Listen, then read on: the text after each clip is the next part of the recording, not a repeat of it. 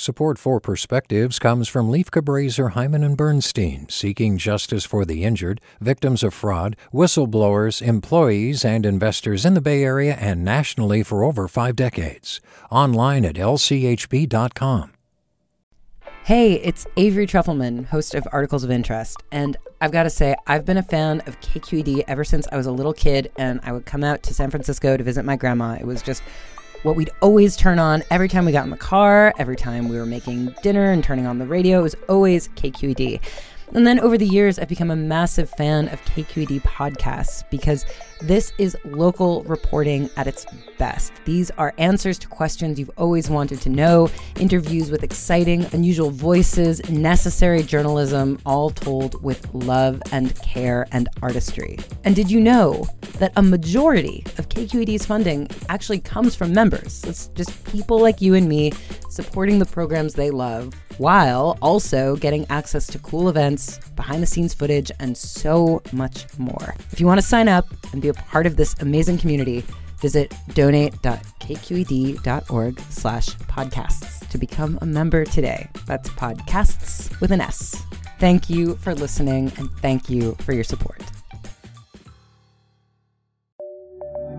From KQED. A friend asked me if porcupines live in the Bay Area. The short answer is yes, but they're very rare. Plus, they are mostly nocturnal. I've seen them a few times, and only in New Mexico and Canada, not here. Perched up in tree branches, they resemble stationary balls of thorns or even large bird nests, so they are often overlooked. For most of its existence, South America was an island continent disconnected from North America. But 2.8 million years ago, the Isthmus of Panama formed and connected North and South America. One of the greatest biogeographical events then took place a massive exchange of mammals between the two continents.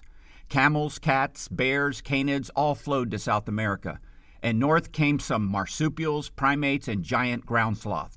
When the evolutionary dust settled, South America ended up with jaguars and llamas, and we got possums and porcupines. The porcupine, literally spiny pig, are not pigs, but they are covered with spines. They're the third heaviest rodent in the world. They range far north into Canada, way south to Mexico, and all over northeastern U.S.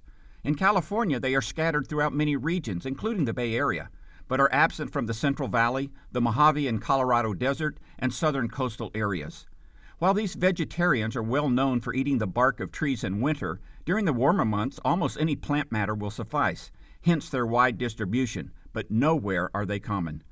These placid animals mostly have nothing to fear. Their first line of defense, quills, keep all but the most determined predators at bay. Cougars, bobcats, coyotes, and especially fishers, a weasel relative, manage to take a few. But 30,000 heavily barbed quills and a very potent stench, described as rank human body odor, enable porcupines to plod along, only interested in finding the next thing to munch on. I'd love to see another one, but only at a distance. This is Michael Ellis with a perspective.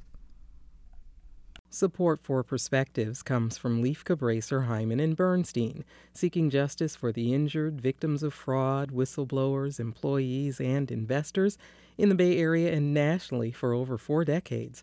Online at lchb.com.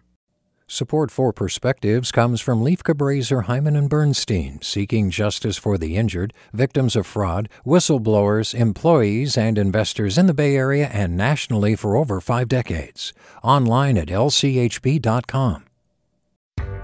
Hi there, I'm Rund Abdelfatah from Throughline. If you're listening to this podcast, you know that KQED produces exceptional storytelling that keeps you informed, inspired, and entertained. Their podcasts cover issues from your neighborhood to the entire country and everything in between. Support this work today. You can help us continue to bring quality podcasts to your ears. Just head to donate.kqed.org slash podcast. That's donate.kqed.org slash podcast.